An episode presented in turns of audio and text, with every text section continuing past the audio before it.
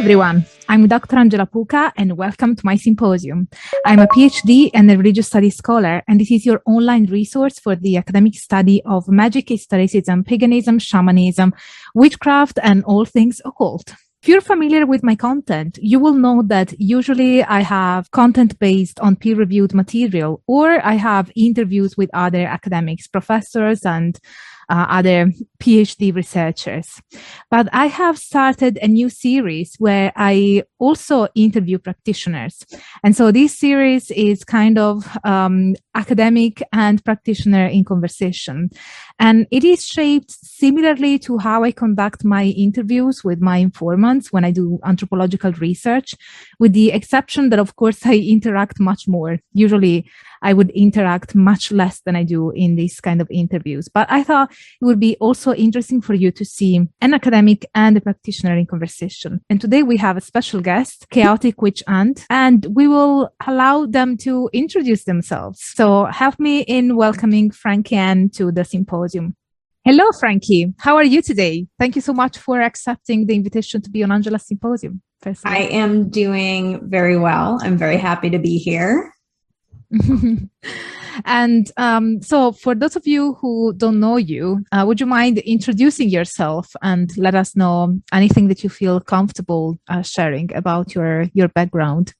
Yeah, my name is Frankie. Um, I'm most commonly known by the name Chaotic Witch. I make content on TikTok, on YouTube, and on Instagram uh, pertaining to witchcraft, as well as that, I am an Italian American folk practitioner, a practitioner of folk magic. And yeah, I've also authored a book in the past called Spells for Change. And I think that's about everything that is important about me. mm. And what is your book about? Um, I wrote it as a kind of a beginner's manual for starting witchcraft. Um, so if you're looking within the realm of Italian folk magic, you won't find a lot in there. But if you are someone who is interested in witchcraft and starting it from kind of a no tradition, no religion point of view, and looking for something that you can format to your own practice, Spells for Change is a great book to get started with. Mm. So that makes me wonder what is your definition of witchcraft now? Ooh, I that's a good question. I would love to answer that. Yeah, um, gone my question my definition of witchcraft i think is ever changing. It's very different now than it was at the beginning. Um, and it's more formatted by the historical perception of witchcraft. Um, the term of a witch kind of has always been and always had a negative connotation. So i see witchcraft um, as the craft of those who are othered um, whether that is by way of identity, by way of religion, or um, by way of really anything. Um, I also think witchcraft is inherently activism because I, I, know I saw your I saw your head tilt.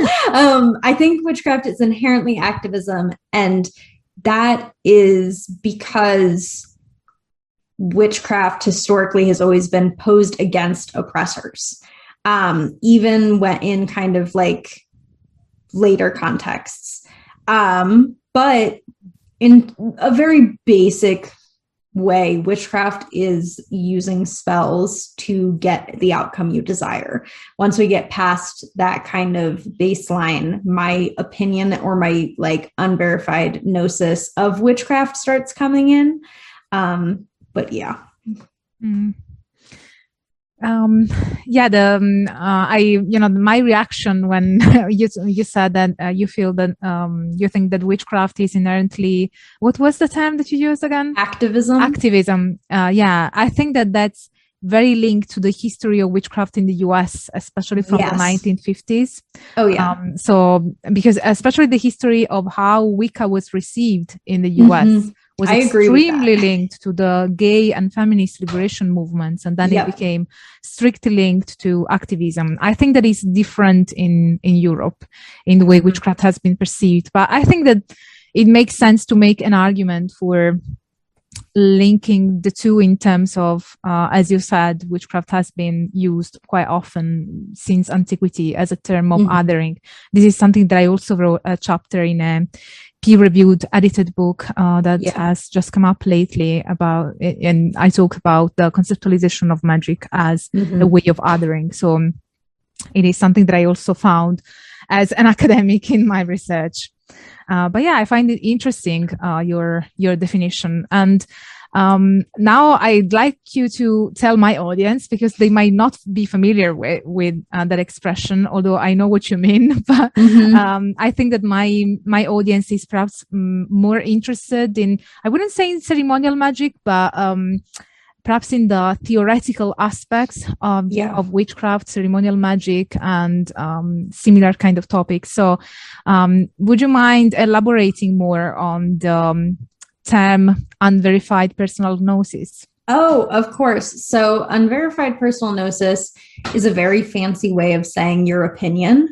Um, and there's, you know, unverified personal gnosis, shared personal gnosis. The idea is that unverified personal gnosis is categorized by your experiences or your quote unquote gnosis. Um, and it can then reflect the way that you conduct your magic or your witchcraft. So, for example, my unverified personal gnosis is that Saint Mary and Diana are two sides of the same coin, that they were syncretized throughout um, history. But another practitioner may not agree with that whatsoever. However, I conduct most of my practice through this idea that Saint Mary and Diana are similar or two sides of the same coin. I hope that makes sense. Mm. So it is more based on your personal experience as opposed to, for instance, history or um, something Yeah. that is linked to a specific tradition or linked to a specific historical development. Yes, you can have a UPG or an unverified personal gnosis that has historical backing. Um, a lot of times when I'm looking at my um, unverified personal gnosis or formulating my opinions, I tend to do a lot of research about it because I, I know this sounds weird, but I don't like being historically inaccurate. I don't like taking something and saying, well, this is my experience. And that means it's, you know, true. And I did find some historic some like historical representation of Diana and, and Saint Mary being syncretized with a specific apparition of Mary. Um, but past that, you know, I've seen people with unverified personal gnosis that, you know, very much lean into the unverified part. I try to lean in more with the like verified personal gnosis of this is, you know, has historical backing. Um, I say unverified in regards to St. Mary and Diana because the research is so shaky and it's me conducting my own research without a methodology and coming to a conclusion. Um, if I was going to go for verified, I'd have to take the approach of probably an anthropology paper, sociology paper, and very much conduct something analytically with a uh, hypothesis, set format, everything. Mm. Yeah, perhaps in- that specific case, it would be more a case of uh, studying the history of religion, Yeah. um, considering the, the kind of syncretism that may or may not have occurred. So, would you say that um, if you have a certain experience, an unverified personal gnosis, a spiritual experience of uh, a specific sort, and then you realize or uh, find out that it is not historically accurate, will it change or affect your experience in any way? I think for me personally, yes. If I have an experience or have a belief, and let's say it's not necessarily like a spiritual belief, but a belief that similarly, using my past example, St. Mary and Diana are syncretized. If I can't or am unable to find anything on that syncretization, on anything occurring throughout history, I may feel more I may lean away from that belief, prob- possibly because it makes me uncomfortable when I am sitting here saying, This is my experience, but no one else throughout history has had the same experience as me or the same opinion. And a lot of syncretization, too, is you can typically find some historical back, some historical information on it throughout um, different journals, different uh, research papers. And without that, it's difficult for me to continue leaning on a belief. Mm. Yeah. Yeah, I'm interested in that. Also, as a researcher, you know, how contemporary practitioners um, are constructing their beliefs and how important, for instance, either history or religious studies more generally because you know there mm-hmm. are different fields studying religion there's history of religion sociology of religion that focuses more on the impact on society and anthropology of religion like i do um, mostly mm-hmm. that that focuses on how uh, people in the contemporary world, in the modern world, construct their beliefs and what their what their practices look like, and mm-hmm. it is mm-hmm. a study of the contemporary world and how um, worldviews are constructed, meaning is made um, as part of the the practice of witchcraft. Mm-hmm. So yeah, that is interesting for me to you know to get input from yeah. you know from from people from practitioners even to better understand what's going on in the in the field. Mm-hmm. but um, now let's move on to the um, topic that will be the the the main the main topic perhaps of this interview. So, and that's one of the reasons why we call each other's attention. Perhaps I think. um, I know that you are an American with Italian heritage. Mm-hmm. And as you may know, I have extensively studied Italian witchcraft for my uh, PhD and uh, beyond my PhD. Mm-hmm. And in fact, I was the first scholar, the first anthropologist to ever have conducted um, that has ever conducted a systematic study of Italian witchcraft as Italian witchcraft across the Italian peninsula.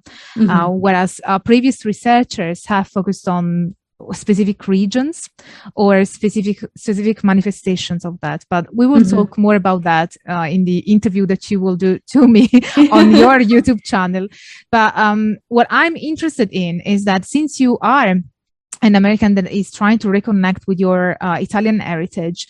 Uh, do you think that there is a difference between Italian and Italian American witchcraft? I do think that there is a difference. And the reason I say that is based on my understanding of folk magic. Folk magic is of magic of the people.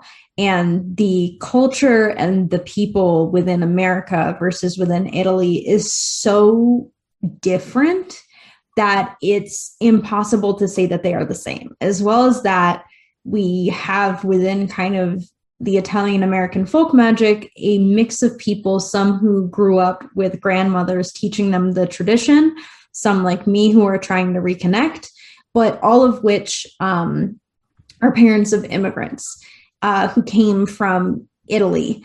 Uh, 50 years ago, 30 years ago, however many years ago, some more recently, some further away. And because of not only the not only the changes that have to happen in order for someone to assimilate into the US and as immigrants, but also the way that the needs of people who are American um, and the needs of people, even in the Western world, even in like Canada, I would say that Canada and America are not 100% similar. But when I talk to Italian Canadian um, individuals and folk practitioners, we have more similarities than Italian Australian, which I have talked to Italian Australian as well. And it's completely different than Italian American.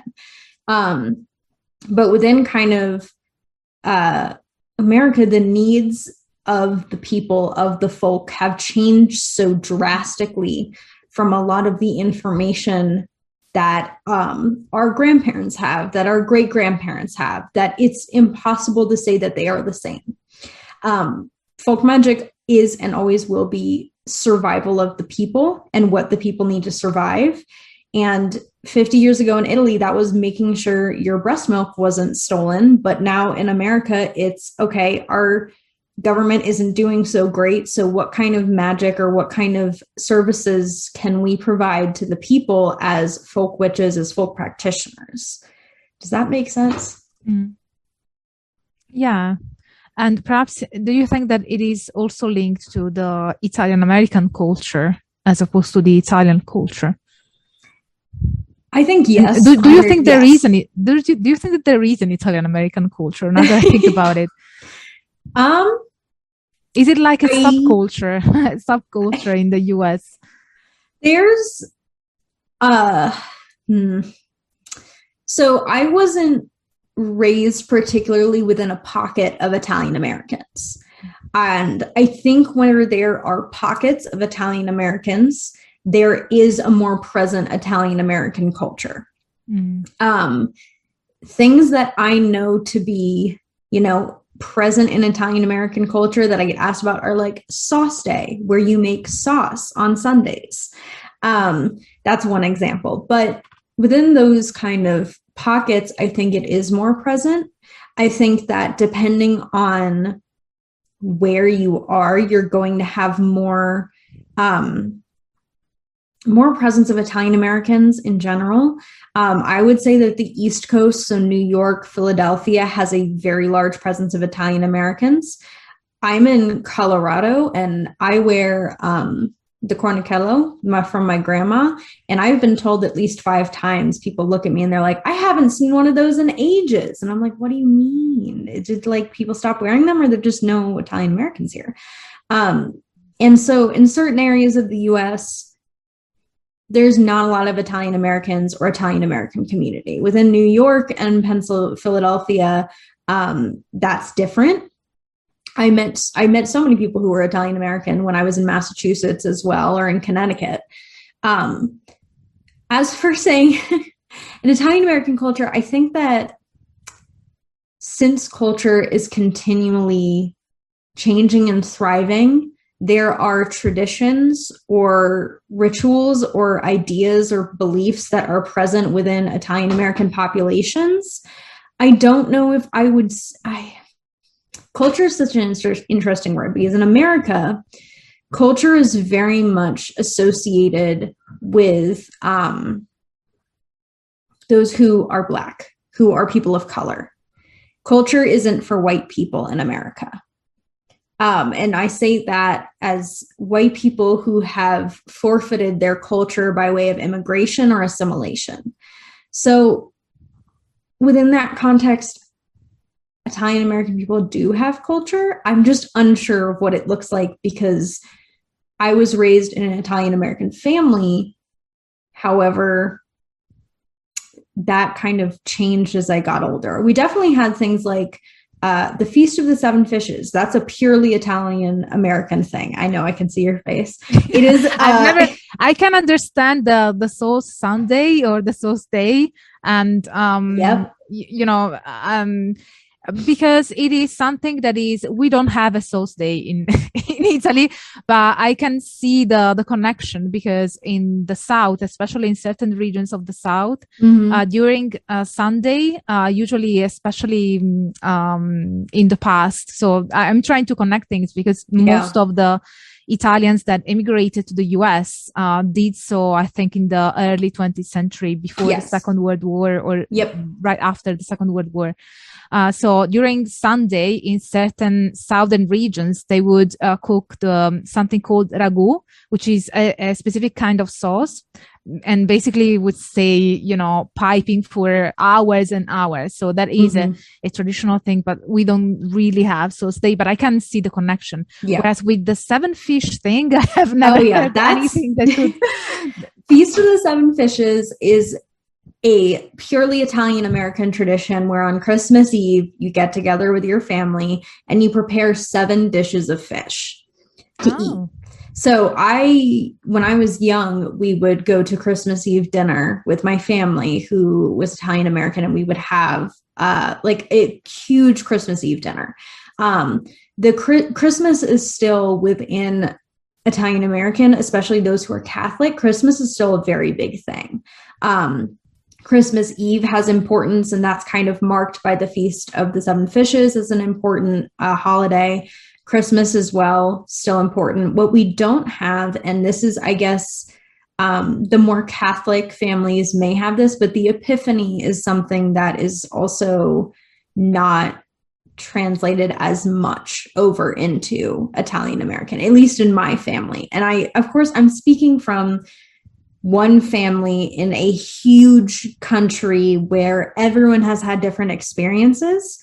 Um, so it's difficult for me to say for sure this is a thing, this is not a thing, because although I grew up with an Italian American family, my mom's left the Catholic Church. I haven't seen that side of the family in years. And it kind of becomes it, it it's more separate, I think, for me than it is to others. Mm, yeah, I get it. In Italy, there is the tradition to eat fish on uh yeah on Christmas Eve because mm-hmm. there's this big dinner on Christmas Eve, and usually uh, people eat fish, but this one specific fish is not seven different types. so seven fishes, seven. We get. Uh, my mom always makes uh, calamari, which is the little squids. Oh yeah, yeah, yeah. On Christmas oh yeah, Eve. we do that too. We do that yeah. too in, in Italy. And um, uh, yeah, let me count. Maybe it is seven. I've never heard of the specific thing of seven fishes, but there is a lot of fish at Christmas uh, dinner. Um, yeah, like there's the, um, the the fried the fried fish, and mm-hmm. uh, and then as the because in in Italy we have the first course, the first course, second, uh, mm-hmm. but no, I don't think it's seven we haven't been able to make seven for a while because it's just my mom, my dad, and like the rest of like my immediate family cooking. So we just go for uh spaghetti and calamari, and that's our Christmas mm. Eve. It's the only time of year where we all get to like eat calamari, which is great. Um but yeah, I'm trying to think of anything else. Do sometimes I've heard, you know, eating lentils on New Year's Eve to bring yeah. good luck. Yeah, we um, do that in Italy. Okay. They're and, and they're that's usually linked to prosperity. The yeah. idea to bring prosperity. Yeah, yeah. This is an Italian thing. So some uh, things are like Italian that trickled down, and mm-hmm. some things are purely Italian American. So yeah. it's hard for me to say, oh, it's a it's a it's pieces of Italian culture mixed with things that were purely Italian American, like chicken parmesan was something that Italian Americans came up with. like I yes. it's delicious, but it's not actually Italian. No. Um and if you come to Italy and ask for pepperoni pizza or chicken alfredo or spaghetti and meatball, people will look at you, you know, very confused.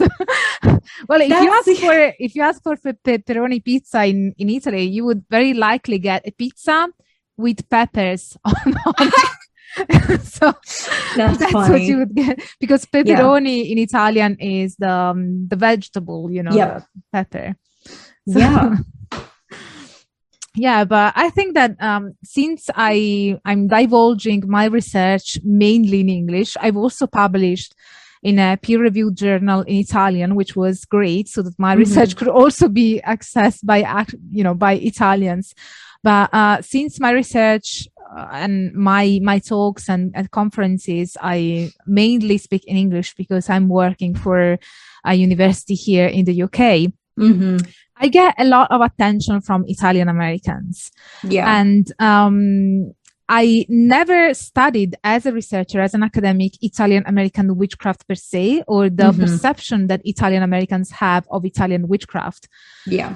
However, um, you know, I got interested into that because so many Italian Americans have reached out either mm-hmm. because they are interested in reconnecting with their Italian heritage or because they have very specific ideas or they seem to think that they know what Italian witchcraft is, uh, which is something that I find fascinating since you know it, it, you know even for italians it's quite mm-hmm. difficult to figure out and it is a, a process that it is still mm-hmm. ongoing but again we will talk about that on your channel um but yeah i think that my interest is what do you think is the perception that italian americans have of italian witchcraft do you think you know if in case there are some main um, traditions or some main mm-hmm. ideas that Italian Americans have uh, regarding what Italian witchcraft is. I know about stregheria and grimassi, but and I have a video on that, so people know what I um, oh. what my my take and the take of other scholars is because I never present my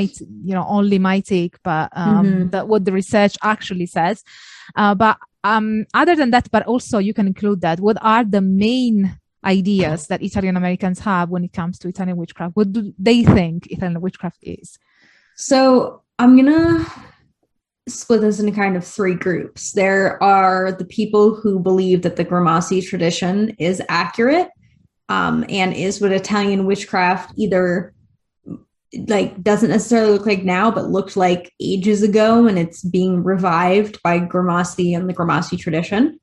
There are people like me who I think are reconstructing and reconnecting with Italian heritage and are paying attention to the folk Catholic elements of it, the syncretization of it, as well as um, the kind of healing aspects of it and using papers like yours and papers like Sabina Magliocco anthropology papers to reconnect um, and look at tradition and then taking that tradition and reconstructing it within a con- contemporary like modern way. Um, and then I think there are plenty of people who do not consider what they do witchcraft whatsoever that were raised in Italian folk magic by way of grandparents, by way of um, mothers, by way of great grandparents that they just are continuing to pass the tradition down and they consider themselves good Catholic Italian Americans um, and within that kind of sphere because i definitely i know of a few people who were raised in this tradition and then started moving towards witchcraft as a term and witchcraft as an idea. Um, but i think there are definitely people who are not on the internet who will never see this video who are doing italian american folk magic every day and never think of it as witchcraft. Um, and they just know this is what their grandma did in the old country. They just know this is what my great grandma taught me, and she is Italian, so this is Italian folk magic. Um, and so within those three pockets, we have kind of one that's completely historically inaccurate, which is Grimassi, and then we have two that are doing their best with the information that is given to them, either passed down orally um, or the information that is available through other Italian American folk practitioners, through community, as well as through research to kind of take what they can and bring it back into their lives. Mm. Yeah, that seems to be a very um, a very good way of explaining the different uh, perceptions. So, apart from Grimassi, do you mm-hmm. think that there is any other um, any other uh, person or any other um, I don't want to use the word guru. Why is the word that is coming to mind? You know, any other person that claims to know what Italian witchcraft is, a book that has been particular, particularly influential, um, or any other tradition apart from the other two um, classifications that you've given me that are more based, as you said, on uh, heritage and uh, research, both uh, personal and research on on papers? That's a good question. None come to the top, like off the top of my head. We have, of course, kind of Charles Leland, who wrote the Aradia, um, and he very much influenced Grimassi's work. So Leland is another one that the Aradia is very popular. It's become folkloric in origin, meaning like people have started centering religions, beliefs, practices around it, giving a certain element of I mean, my friend who is a folklorist always says with folklore, it doesn't matter if it's true or not. It just matters if people believe in it. Um, and since people believe in the Aradia, it's become a folkloric text, even though the historical accuracy of it is highly debated. Um, you're just shaking your head. yes, um, yes, because uh, by debated we can we can say quite openly that there is no historical evidence whatsoever that nice. Leland said. Um, because there are no reports. I mean, if you look at the uh, Italian ethnography of the of the time or around mm-hmm. the time, there is nothing that resembles in any way what Leland said. So either yeah. he actually met Maddalena and it was a personal experience and a, and a personal tradition that had nothing to do with Italian witchcraft. Yep. Or he just made it up. so if, if we want to be very generous towards him, it could be that he, that what he says actually happened, but it is still not, um, it doesn't reflect what mm-hmm. was happening in Italy at the time because there yeah. is no other ethnographic report or historical evidence that mm-hmm. anything of that sort was going on. Yeah. Um, and that was um yeah, it was in Tuscany that he was Yeah. Yeah. So which no. within that I know of people who say that their grandma taught them the witchcraft that came from the Aradia and that it was in within a family. And I'm like, okay, cool. Um, I'm not here to debate what your family does. I am, however, going to start telling people that Leland is historically inaccurate because I have been saying highly debated for so long, and I'm very happy that I can say historically inaccurate now. Now, um, but within that, Grimassi is definitely the big one. Um, so much so that I actually had a conversation with another friend, another content creator, an American witch who is Irish American, um, because I said this person, someone asked me for resources on Stregheria. And I said, that's not my, that's not what I study. I'm not going to be able to provide you with a lot in that area. And my friend was like, wait, I'm confused. I thought Stregheria was the term for Italian witchcraft. And I go, okay, hold on. And I rattle off, this is what Stregheria is. It's been used for ages, but it's not historically accurate. No one in Italy actually uses it. Italian American folk practitioners, for the most part, don't really use it. They would use terms like stregoneria or benedicaria, and benedicaria is a newer term um, in, coined by Agostino Taumaturgo mm-hmm. um, to describe the folk Catholic practices of Italian American and Italian folk magic. Um, but I had to explain this to someone because for the past however long it's been since Grimassi published Italian witchcraft, the majority of people within the witchcraft community have just seen Stregheria and immediately said that is Italian witchcraft. Um, and that's the that is the I will say that is the damage Grimassi has done because when I first started looking into what my family did, um, I read Italian Witchcraft by Grimassi, and my mom looks at it and she goes, "Your grandma, this is not us. This we never did anything like this. This is not like anything like this." I picked up another book called Italian Folk Magic by Mary Grace Fahrun. I read it. I gave it. I read things out to my mother. My mom goes, "Yeah, I remember your grandma doing that. I remember my grandma doing this. I remember all of these things." That this seems more accurate to what our family did.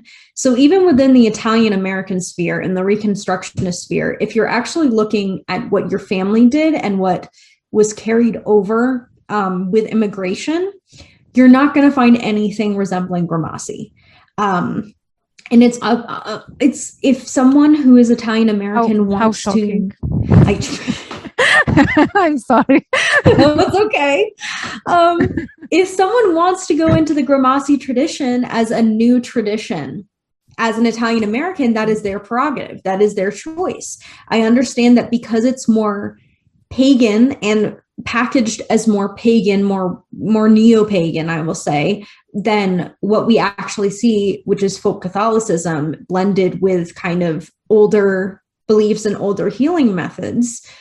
Then that's their choice. I'm not going to stop them from doing that, but it is not and never will be Italian folk magic or Italian American folk magic. Mm. Yeah, that makes sense, and it is something that I also mentioned uh, other uh, on other occasions on my channel. And as you said, there is a difference when you mentioned your uh, friend who's a folklorist, and he said mm-hmm. that in folklore it doesn't matter if something is historically accurate. What matters is that people do that, yeah. and uh, that is a different perspective on a specific phenomenon, for, uh, on a specific religious phenomenon. Absolutely. So um, the the problem well as an academic what i'm concerned with is accuracy of knowledge. Yes. So um, the problem is not that there are people that um, practice stregheria and find mm-hmm. meaning and purpose and uh, it enriches their lives. The problem comes for me as an academic when there is a claim as Grimassi did uh, because I, I mentioned this before on my channel but I, I actually I participated I was present when he was arguing with actual Italians who can speak Italian and have were, were born and raised in Italy. And he mm-hmm. was arguing on what Italian witchcraft was and that he, he was claiming that his tradition was authentic Italian witchcraft. So in that case, for me as a scholar, uh, there's a problem of inaccuracy. Mm-hmm. So one thing is to say, I follow this tradition called stregheria, a term that in, in Italian doesn't exist. Uh, mm-hmm. Uh, I um, I follow this tradition. It enriches my life. It um, makes me feel in connection with the spirits, with the spiritual world, with yeah. nature, whatever it is that you're trying to achieve with your religious and spiritual practice. That is one thing. Mm-hmm. The other thing is saying, I'm practicing practicing this tradition and this is the authentic Italian yes. witchcraft. So yes. these two are very different statements and are very different ways of, mm-hmm. you know, talking about what is that you're doing.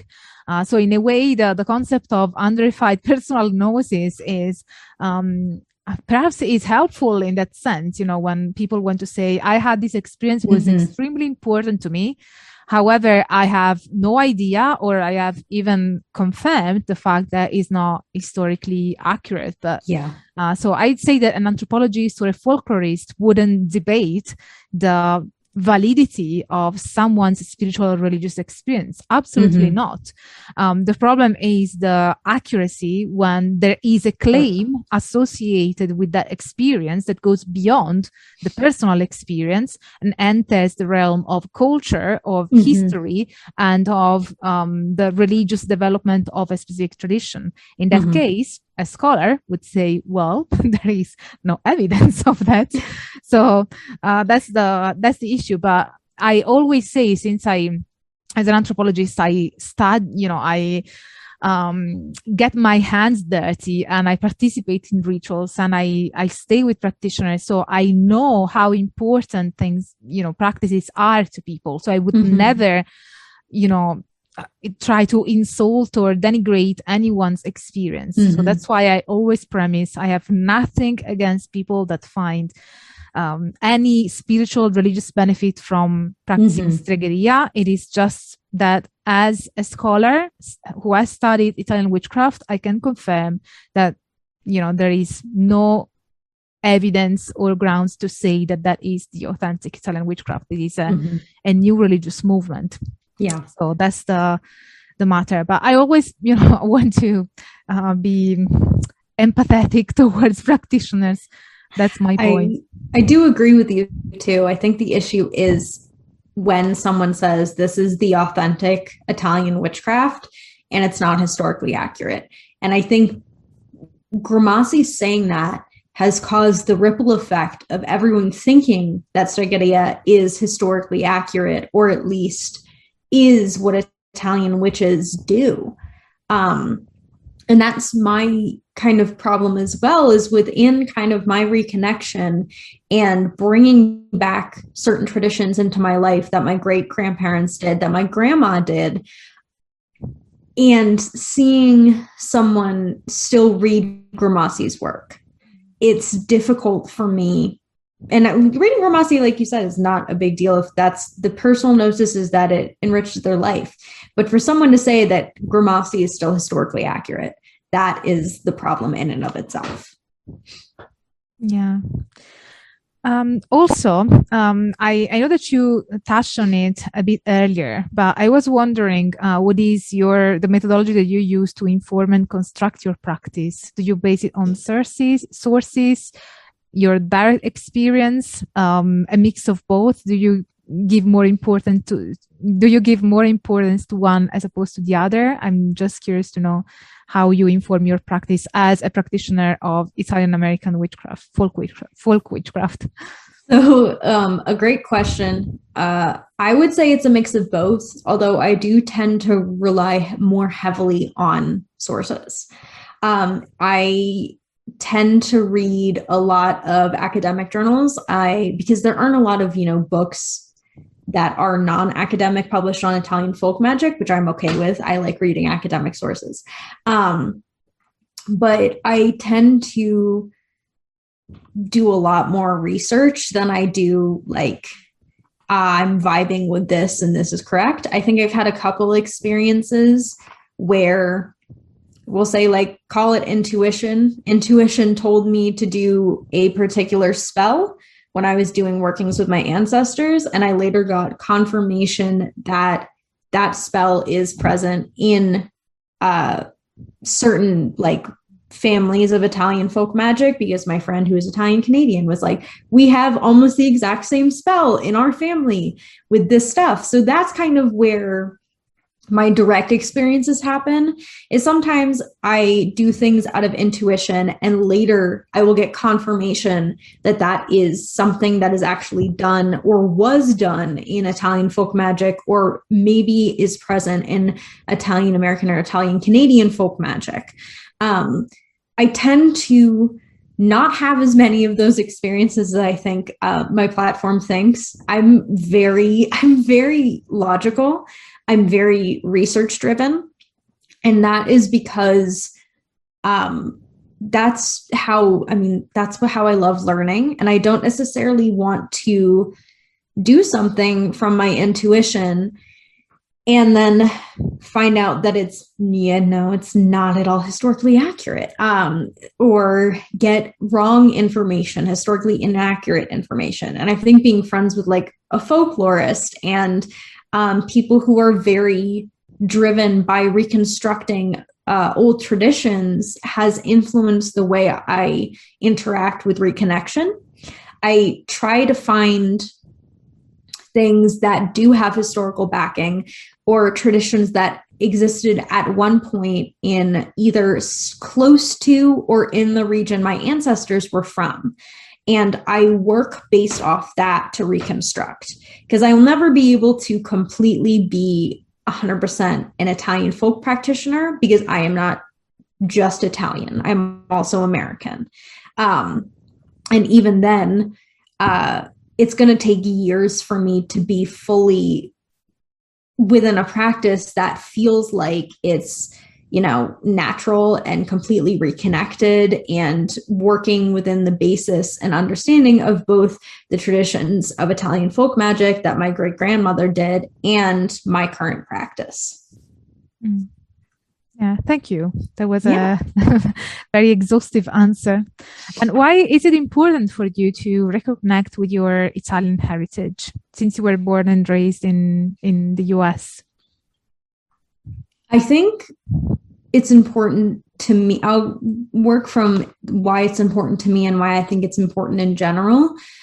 I think it's important to me because there's always I mean, everyone wants that sense of belonging somewhere and working within a framework of reconnecting to something that has been lost or that existed in my family at some point and over generations was forgotten about is important to me.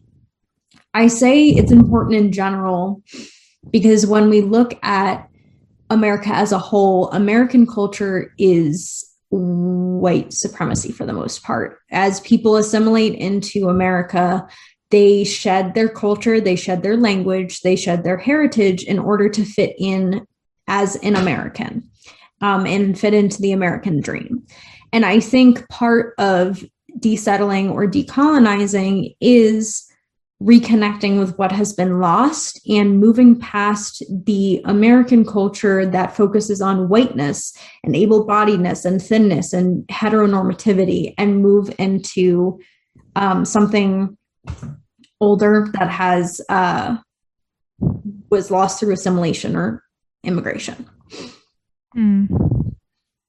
And is this also what drives you personally or that's a really good question. I think a lot of things drive me personally, mostly love for coffee. Um, but yeah, I think that I'm a very morally bound person. I my hold my morals and my ethics very close to my practice, which is not what every witch does. That is not every practitioner. And there are lots of practitioners who have completely different sets of morals and ethics than I do. And I think because of the current climate in America and the way that our country is behaving and the way we are heading, um, with the exhaustive list of people of color who are, you know, being killed every single day or disappearing, it is impossible for me to exist in a place of privilege with a platform and not be very um, driven by the want and the need for everyone to receive, to not be existing in like a hellscape. Does that, and I think that's, you know, the byproduct of being raised by like parents who were more liberal leaning who told me that i could believe whatever i want and is continued to be the byproduct of existing on the internet and seeing all of the things that have happened in the past two years that are horrible in america and it's hard for me to not focus on that as part of my practice and as part of my existence as a person with on TikTok or on YouTube. Mm. Yeah, I really appreciate that kind of sentiment and uh, it really resonates with me. so I, yeah, I agree. And I think that I'm something that I noticed when I uh, try to look at, um, because this is something that I think it's very specific to uh, America and perhaps also Canada. Mm-hmm. But uh, now I'm thinking about the US and how there is um, I, I hear so many Americans that say, "Oh, I'm Italian," or "I'm German," or mm-hmm. "I'm something else." Mm-hmm. Um, and what I noticed, it is just anecdotal. It's not like I, I've done research on it, but what I noticed is that nobody says I'm English, yeah. for instance. So sometimes my I, I thought, is it possibly connected to the to the fact that they want to sort of um, distance themselves from the the settlers you know the the, yeah. the people that have colonized the country mm-hmm. and so they're trying to set themselves apart and say I- am not one of those but i am uh, one of those migrants that arrived afterwards so that was one of the um, thoughts that came to my mind just mm-hmm. because i never really hear people you know americans say i'm english because they have i'm sure that many will have an english heritage mm-hmm. uh, but it's not something that you hear or maybe it's just my perception because i don't live in the us I, so you can tell me whether i'm wrong i think you're correct I w- don't know if it's so much um that there is an element i think of distancing from settlers distancing from whiteness um because of you know we can get into like i could recommend so many books that talk about racial dynamics in the us and white guilt and white fragility. Um, i also think part of it is that a lot of english migrants came over so long ago that it is so diluted that there's i mean i am there's part of my part of me that's english um there's part of me way back when that was english and came over. that's also interesting. I mean why for instance you connect with the uh, italian heritage and not the english one? Great question. it's because the most recently immigrated part of my family was italian. I was raised with Italian American, certain Italian American customs and certain Italian American superstitions and beliefs.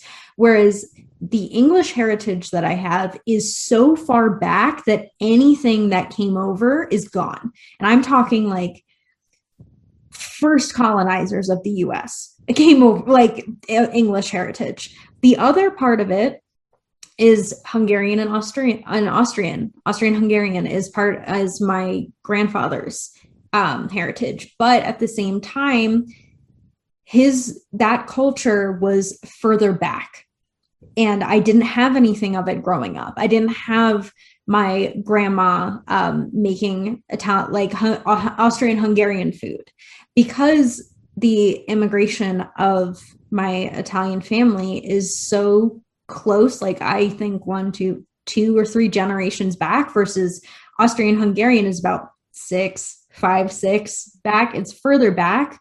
Um, I feel more connected to the Italian American side of me because I'm closer to it. I grew up with elements of it and I grew up with fragments of it that I don't have of the other parts that I am supposedly, which is why I'm not going to go around saying I'm Austrian Hungarian because I got absolutely nothing.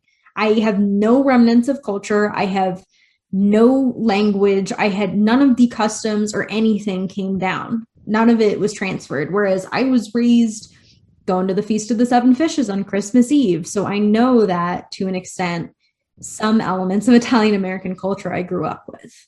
Yeah, I think that it makes sense. The cultural impact that the Italian culture has had on you is mm-hmm. much heavier and more significant, more impactful on on you as mm-hmm. and the formation of your identity. So mm-hmm. uh, I understand.